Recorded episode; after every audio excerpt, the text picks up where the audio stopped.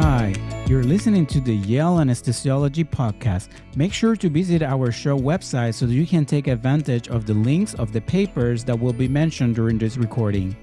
Thank you for listening.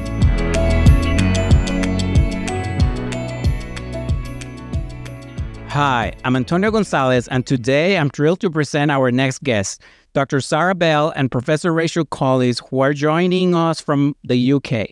We are lucky to have the opportunity to discuss viscoelastometric point of care testing and postpartum hemorrhage with them.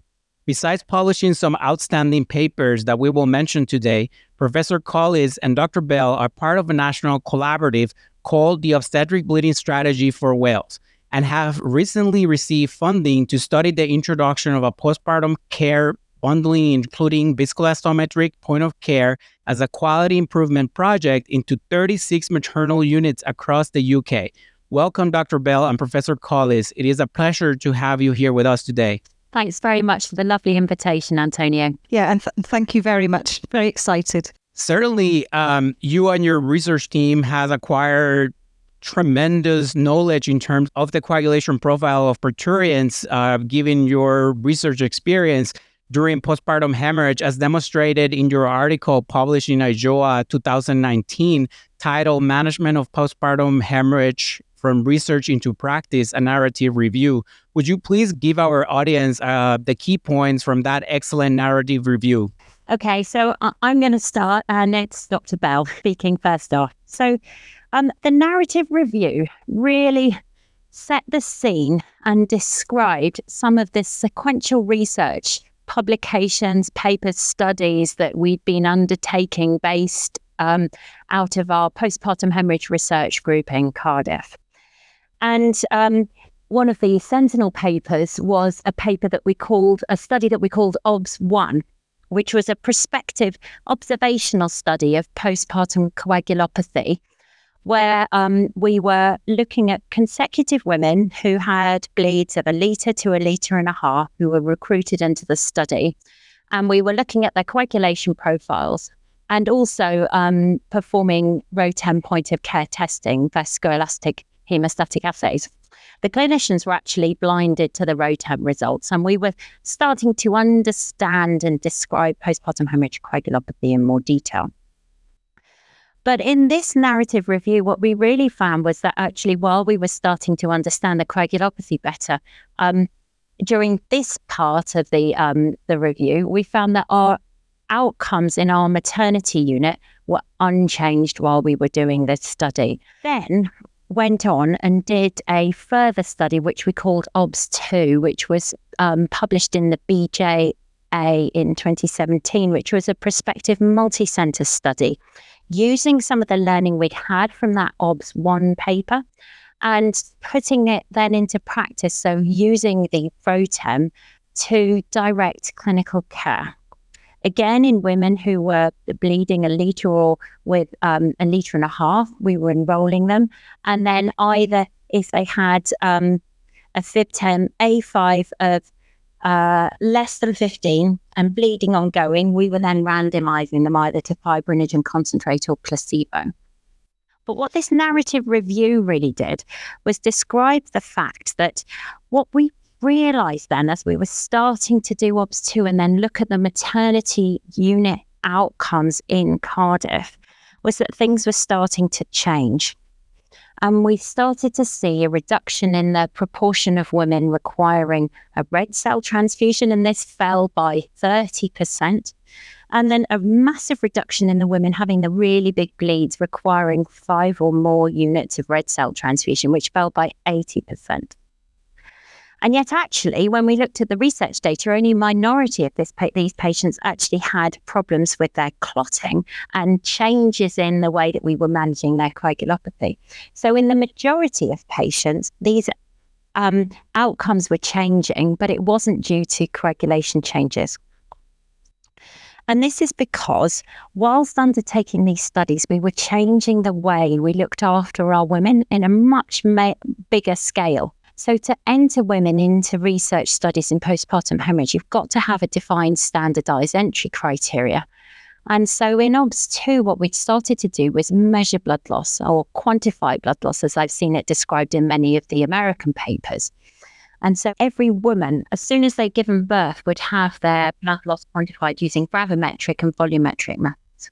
And then following on from this, then we were changing the way that we were describing a blood loss, moving from um, a trickle or an ooze to an actual volume of blood loss measured. And then we were standardizing when our clinicians were coming to the bedside because, particularly, the anaesthetists were there to undertake the point of care test at a litre or more. And so we were there, but they weren't, weren't just doing the tests, they were also bring, there with the obstetricians, bringing the clinical decision making earlier to the bedside. And we realized as we were look at, starting to look at the results of the OBS 2 papers that actually what had happened was a much more global change in the way that we were managing postpartum hemorrhage. And it appeared to us we were undertaking a care package. We then started undertaking a literature search and then um, actually speaking with collaborators uh, over in America, particularly the AWHONN group, and realizing that this idea of a postpartum hemorrhage care bundle was something that was already being designed in America as well.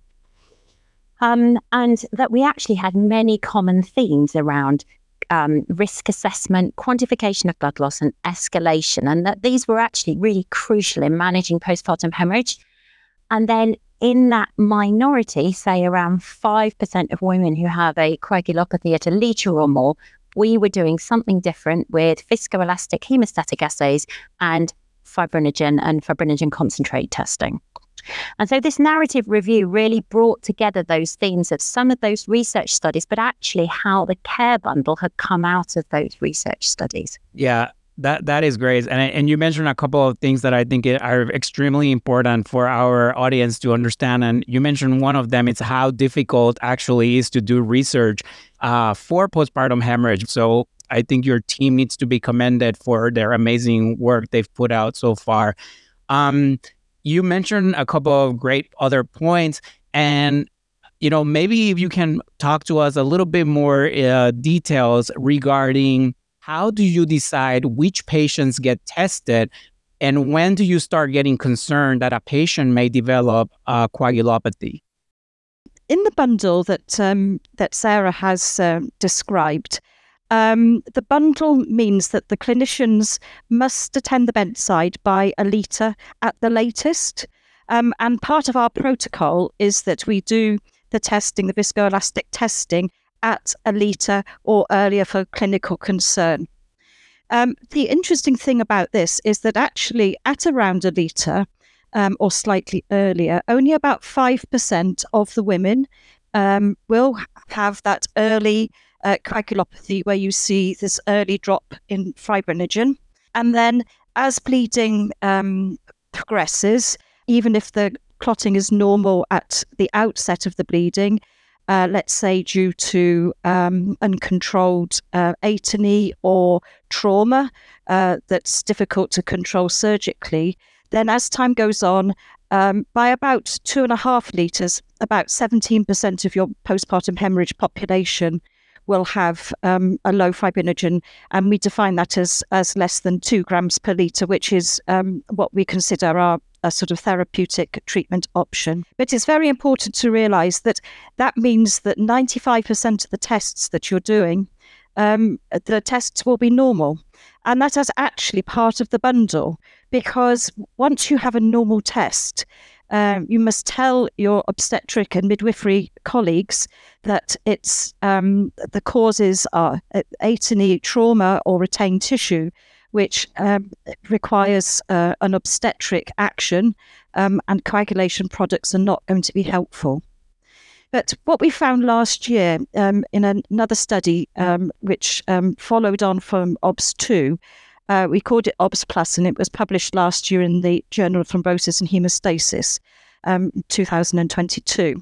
Was that of the of of the around five percent or slightly less in our cohort um, that had this early uh, early um, coagulopathy? All in all of these cases, the coagulopathy was caused by uh, severe um, hyperfibrinolysis. So it appears that this is a um, an interesting and as we described it, a unique finding in obstetric uh, bleeding as a, a pathogenesis. Um, and from our data, it seems that many features of this are very, very similar to those seen in amniotic fluid embolus. But none of the patients in um, in our study had diagnosis of an amniotic fluid embolus. Half of them had um, severe abruption, um, many of many of those cases were associated with uh, fetal demise, so clearly the most severe end of rupture. But half the cases had no um, other particular cause. They were recorded in our database as uh, trauma, atony, and retained tissue in equal numbers. So, this is the major problem that although these types of early severe coagulopathies are uncommon, and they are associated clearly with severe abruption and amniotic fluid embolus. Some um, occur unpredictably, and outcomes can be very poor if you don't uh, immediately recognize and uh, treat aggressively, both with um, uh, fibrinogen concentrate and we use um, tranexamic acid um, because of the hyperfibrinolysis seen in these patients. Uh, that, that was great. Thank you so much. I want to highlight that, as you mentioned, the cause of the bleeding may dictate how quickly fibrinogen will be consumed. The excellent web plots Dr. Green and some of your research team showed in their 2016 British Journal of Hematology article is an amazing visual attestation of this. Now, what should be our target fibrinogen and what is your target um, fibrinogen level uh, in your protocols? We know that the term Clauss fibrinogen laboratory level is between four and six grams per litre. And in the non pregnant range would be between two to four. So we're aware that there's a pregnancy um, related elevation in fibrinogen levels when you get to a term pregnancy. Then, when it comes to what your intervention should be for um, treating low fibrinogens, uh, there have been some important studies over the last 10 years. So, the FIB study, which was published by Wikkelsø in 2015, randomized women to either placebo or two grams of fibrinogen concentrate at about a litre and a half's blood loss. But nearly all of their women had fibrinogen levels of over four. And what they therefore found, which is really relevant to our maternity population, was that there was no evidence for using fibrinogen when levels are above four. So, what we could um, conclude from that was that we don't need higher levels than four for our maternity population. But we then needed a subsequent studies to then um, inform us as to whether the intervention point should be two or three. And this um, study was undertaken by our group called the OBS2 study, which was published in the BJA in 2017. And here we looked at an intervention point between two and three.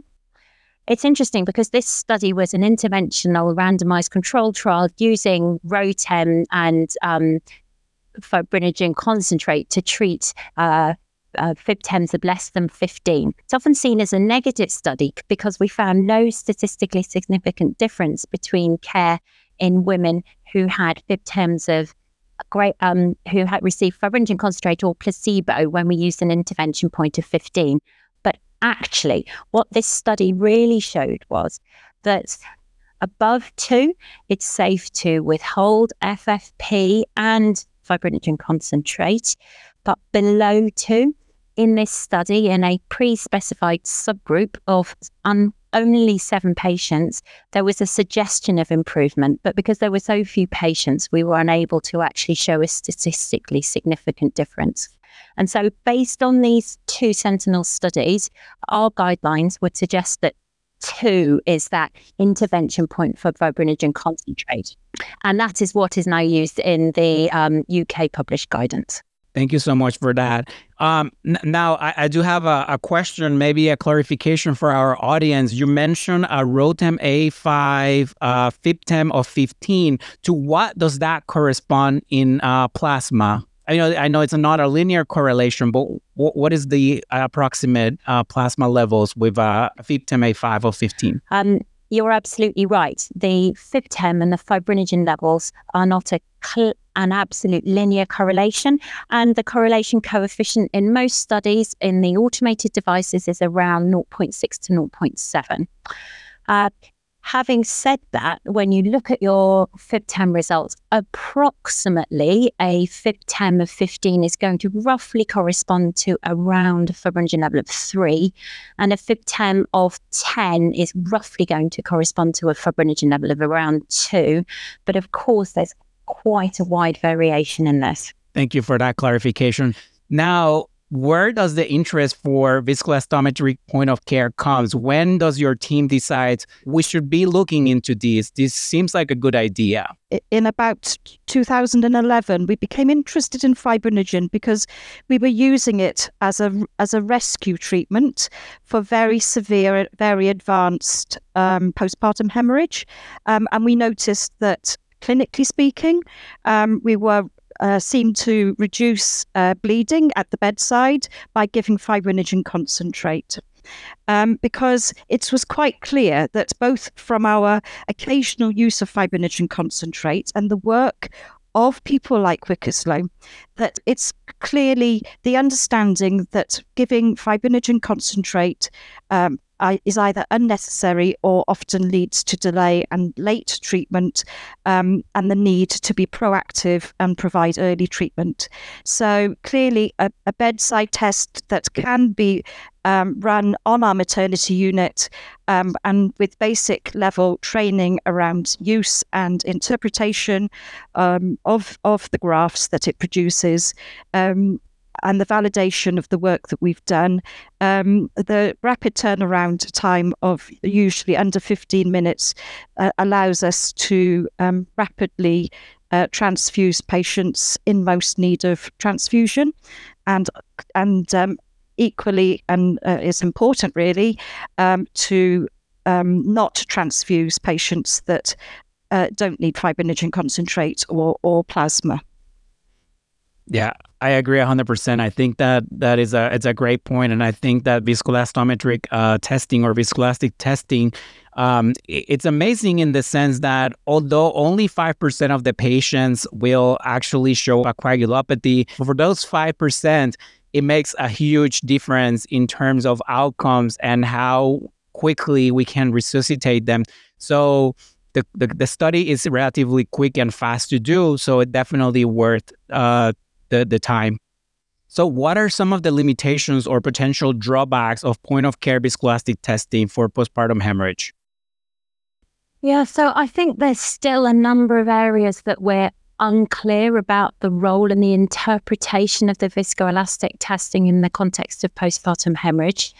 Uh, particularly, um, the area of thrombocytopenia is one that we as a group have yet to identify um, uh, VHA based triggers for a transfusion.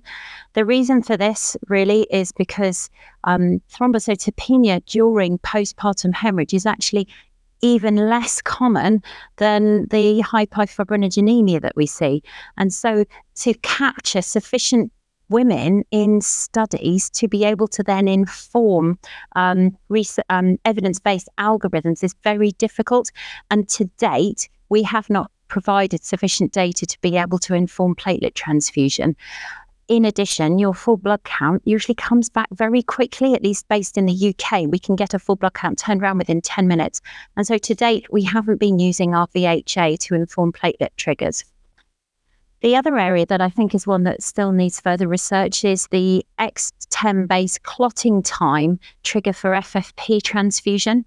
What we found in um, a paper describing the sensitivity and specificity of ROTEM in um, diagnosing hypofibrinogenemia and coagulopathy was that if you have a patient with a very low fibrinogen and you transfuse the fibrinogen, they often have a, a prolonged EXTEM clotting time at the same time, and that will shorten as you transfuse the fibrinogen.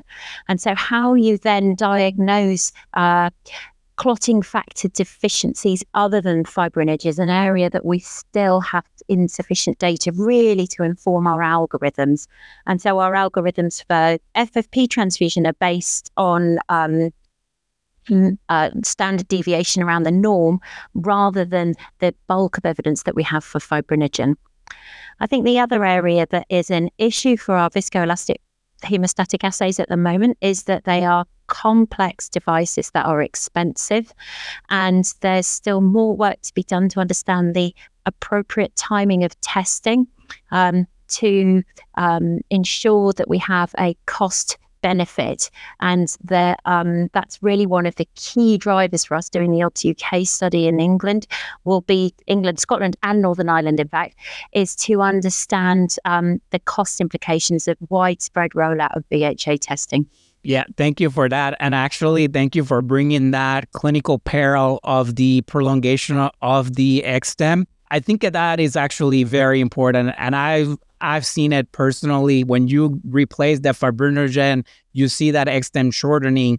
And why it's why is that so important? It's actually because um, another great study coming from your team, that theoretical mathematical model that shows that if you were to look at that EXTEM and say, oh, we need to give FFP, if you were to do that, you may actually dilute even further more that crucial fibrinogen that it's what the patient really needs. So when you see that EXTEM that it's prolonged and your your your FIBTEM A5 or your FIBTEM is really low, the the clinician should actually concentrate on replacing fibrinogen. That that is the key there. Yeah, I'll just I'll just add to, to that actually, um, that it's not just the fibrinogen with plasma that you might be diluting, but um, going back to the paper in the Journal of, um, of Thrombosis and Hemostasis that we published, factor eight and von Willebrand factor and some of the other factors actually go up in those early parts of the uh, the bleed uh, because of the stress response. And therefore, if you then are giving early plasma, you may well be diluting fibrinogen and also other um, clotting factors, which, you know, clearly thrombin generation goes through the von Willebrand and the factor eight uh, pathways. So it's it could actually be a, a, a double negative. Yeah, thank you for bringing that up. Now, as I, I was mentioning before, uh, doing research in uh, in terms of postpartum hemorrhage is it's an it's a very difficult task, right? And I can only imagine not only doing research for obstetric hemorrhage, but actually getting to institute viscoelastometry testing for 36 units in the United Kingdom that must be a magnificent experience. So, would you uh, quickly give us a brief uh, review of your experience in this obstetric bleeding strategy, strategy collaboration? Okay, so the 36 units is starting to give me palpitations, and that's the study that we're just about to start in February of next year. And you're absolutely right. So we're going to be rolling out the entire care bundle that we've developed and um, run within Wales now since 2017 into 36 further units in the UK as a stepped wedge cluster RCT with embedded. Uh, uh, psychological, uh, economic, and process evaluation studies. Uh, and this is a great opportunity for us to really tease out the impact of this care bundle incorporating viscoelastic hemostatic assays. Um, in terms of our experience to date, so our um, clinical experience of rolling out this care bundle is based in our um, and embedded in our experience of rolling it out across Wales, which is a principality of 3 million people. Um, and we rolled the care package out to 12 obstetric units over a two year period. Um, and this experience was absolutely invaluable and acted as the pilot study for the now much larger study that we're about to embark on. I think the absolute nub of rolling this entire care package out across Wales was understanding the importance of multi professional working and multi professional representation in the project um, at a national level and in a local level. And multi professional engagement, ensuring that we had midwifery, obstetric, anaesthetic, and haematology buy in, understanding, and um, enthusiasm from the for the project from the start and throughout. And um, ensuring that we were risk assessing, measuring the blood loss, since that really was the crux of the project. If you don't start measuring your blood loss, escalating, and then bringing your clinicians to the bedside, no one will be doing the viscoelastic hemostatic assays to then change the way you manage the coagulopathy. And it was this entire care bundle that we rolled out. And in a quality improvement setting, that we saw the changes in maternal outcome in in regard to a reduction in postpartum hemorrhage progression and a reduction in red cell transfusion. And it is this that we are now going to test in the major step-wedge RCT. That that is phenomenal, and I'm uh, looking forward to the results of uh, of this study. Now, you've had the opportunity to actually uh, run the OBS OBS one, OBS two, so you've been able to actually kind of compare what the massive transfusion protocol standalone can do and what can viscoelastometric testing can do for our patients. Some clinicians may actually argue that viscoelastometric testing may be time consuming because as we mentioned only 5% of our patients will have a coagulopathy um, what is your experience what has been your experience between comparing massive transfusion protocol one to one to one ratio to actually uh, guided, uh, you know, guided management for transfusion? There are a, a number of different um, parts to this. The first thing is that um, if you're using formulaic treatment or estimated blood loss, then large numbers of women will be going, will be receiving um, plasma and platelets that are unnecessary. We've already talked about some of the disadvantages of plasma. You need to transfuse very large amounts of plasma to raise um, raise fibrinogen, let's say from 0.5 up to 2. Um, and in cases of dilution or coagulopathy that you see later on, um, you may still be diluting other uh, plasma factors such as von Willebrand factor and factor 8. Uh, platelets are hardly ever used. Um, and that I think the biggest thing that we saw once we really implemented this and the focused use of fibrinogen concentrate was that, first of all, the, women who were uh, were were treated early, were observed to have low fibrinogens early, uh, didn't progress to massive hemorrhage. So in our institute, uh, we've had um, virtually no lady who has come into maternity with a very low fibrinogen who has gone on to have massive uh, transfusion or hysterectomy, where previously you would see these bleeds become absolutely catastrophic.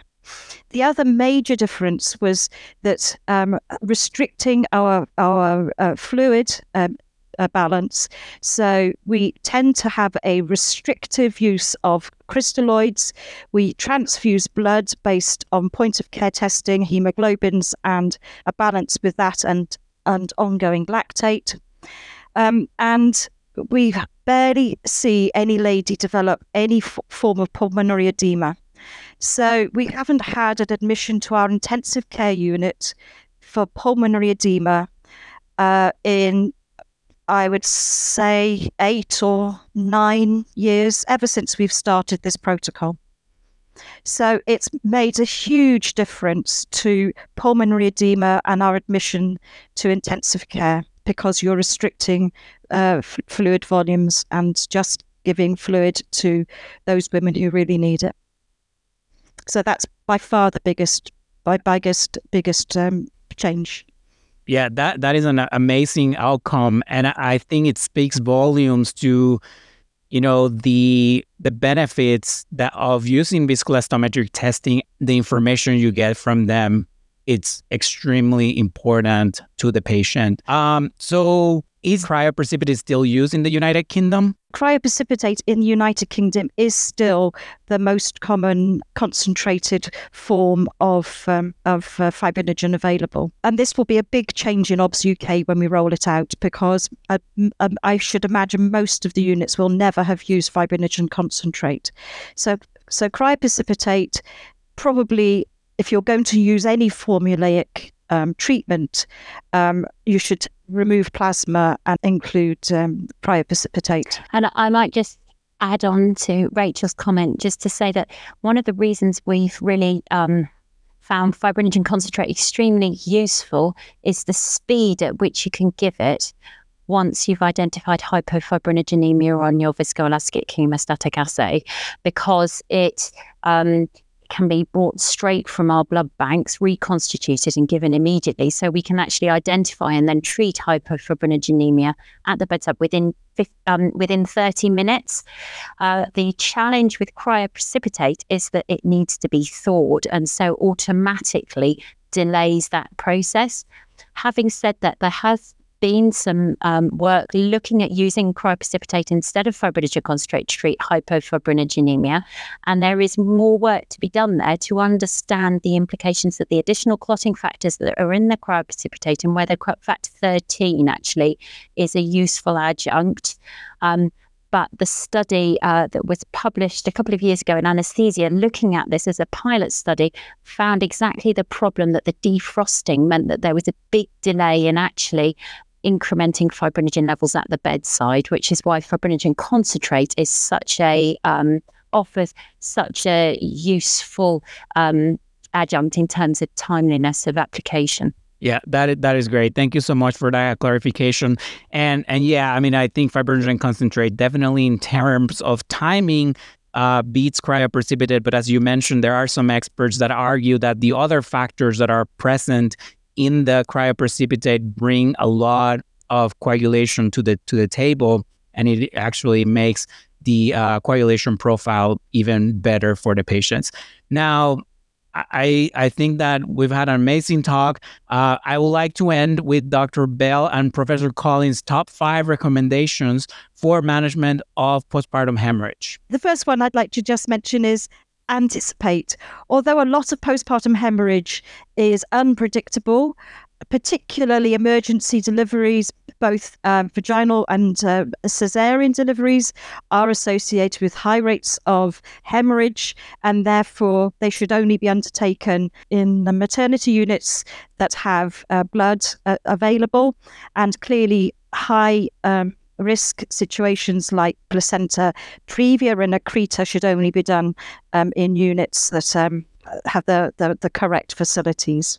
Yeah. And then our next recommendation really would be around recognition and uh, recognizing when blood loss is visible and then measuring it and or when it is not visible for example in cases of concealed bleeding in abruption um, in which case um, clinical concern would be your trigger to then undertake your point of care testing looking for that coagulopathy. So, having recognised that there's a postpartum hemorrhage, um, there was a, a, a, Cochrane review from a few years ago saying that just measuring blood loss doesn't improve your out, outcomes.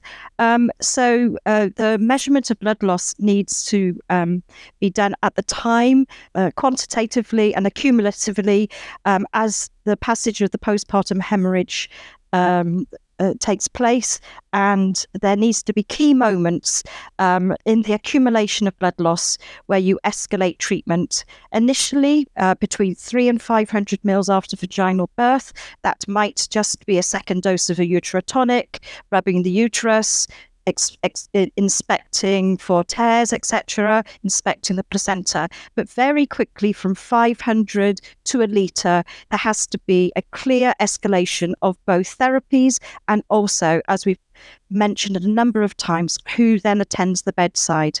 And in all our algorithms, um, the whole of the multidisciplinary team should be by the bedside, and that includes a senior midwife, an obstetrician, and an anaesthetist by a one litre measured blood loss or earlier for clinical concern. And then our fourth recommendation would really be then around diagnosis and treatment, which need to happen in parallel. So at that litres blood loss, when the entire multi professional team are there, or earlier if you have a very low weight woman, um, because her plasma volume will be reduced. Um, we would advocate undertaking the point of care testing um, and then in the minority of patients, really only that 5%, um, coagulation resuscitation will be required. Whereas in the majority, resuscitation is going to require multi professional intervention, including medical management of uterine atony and surgical interventions of uterine atony, tears, surgical bleeding and or evacuation of the uterus and using the VHA to enable active communication between multi-professional teams is really invaluable at this stage. Yeah, so we've so we're we're going to um, uh, finally talk about resuscitation. We've talked a lot about resuscitation, identifying those women with a low fibrinogen, um, and treating them as quickly and as urgently as possible. Uh, we haven't talked about red cell transfusion, but point of care um, hemoglobin monitoring um, with a paired lactate um, is important. And um, resuscitating um, volume with uh, clear fluid resuscitation um, and blood, withholding uh, coagulation products if it's not necessary. Um, and then, uh, if bleeding is ongoing due to some major trauma, or often, as we know, uh, conditions such as previa or accreta, then um, wait until uh, the fibrinogen falls below the, the treatment threshold to replace fibrinogen. Um, and in the cases of very massive uh, blood loss, between four and five litres, the consideration of uh, plasma, because it, we do know that it's around this level, depending on as the size of the patient, that the other clotting factors um, will become um, uh, deplete. So our top five would be anticipate, recognize, escalate, diagnose and treat, and then resuscitate. That is an amazing five recommendations for the management of postpartum hemorrhage. Thank you so much for your time. I really appreciate you taking out of your time uh, to to be able to be here to discuss with us these uh, the the the use of viscoelastometry testing for postpartum hemorrhage. Already looking forward to your results from your upcoming study. Uh, and any actually any study coming out from your institution. Um, thank you so much for everything you've put out there uh, for our obstetric anesthesia community. Lovely. Thank you very much, Antonio. And just to highlight to all of your um, fellows and trainees, um, we're always looking for collaborations and um, uh, welcoming um, interest from around the globe. And you're all welcome to contact us via our NHS email addresses, which Antonio, I'm sure, will be able to share with anyone who might be interested.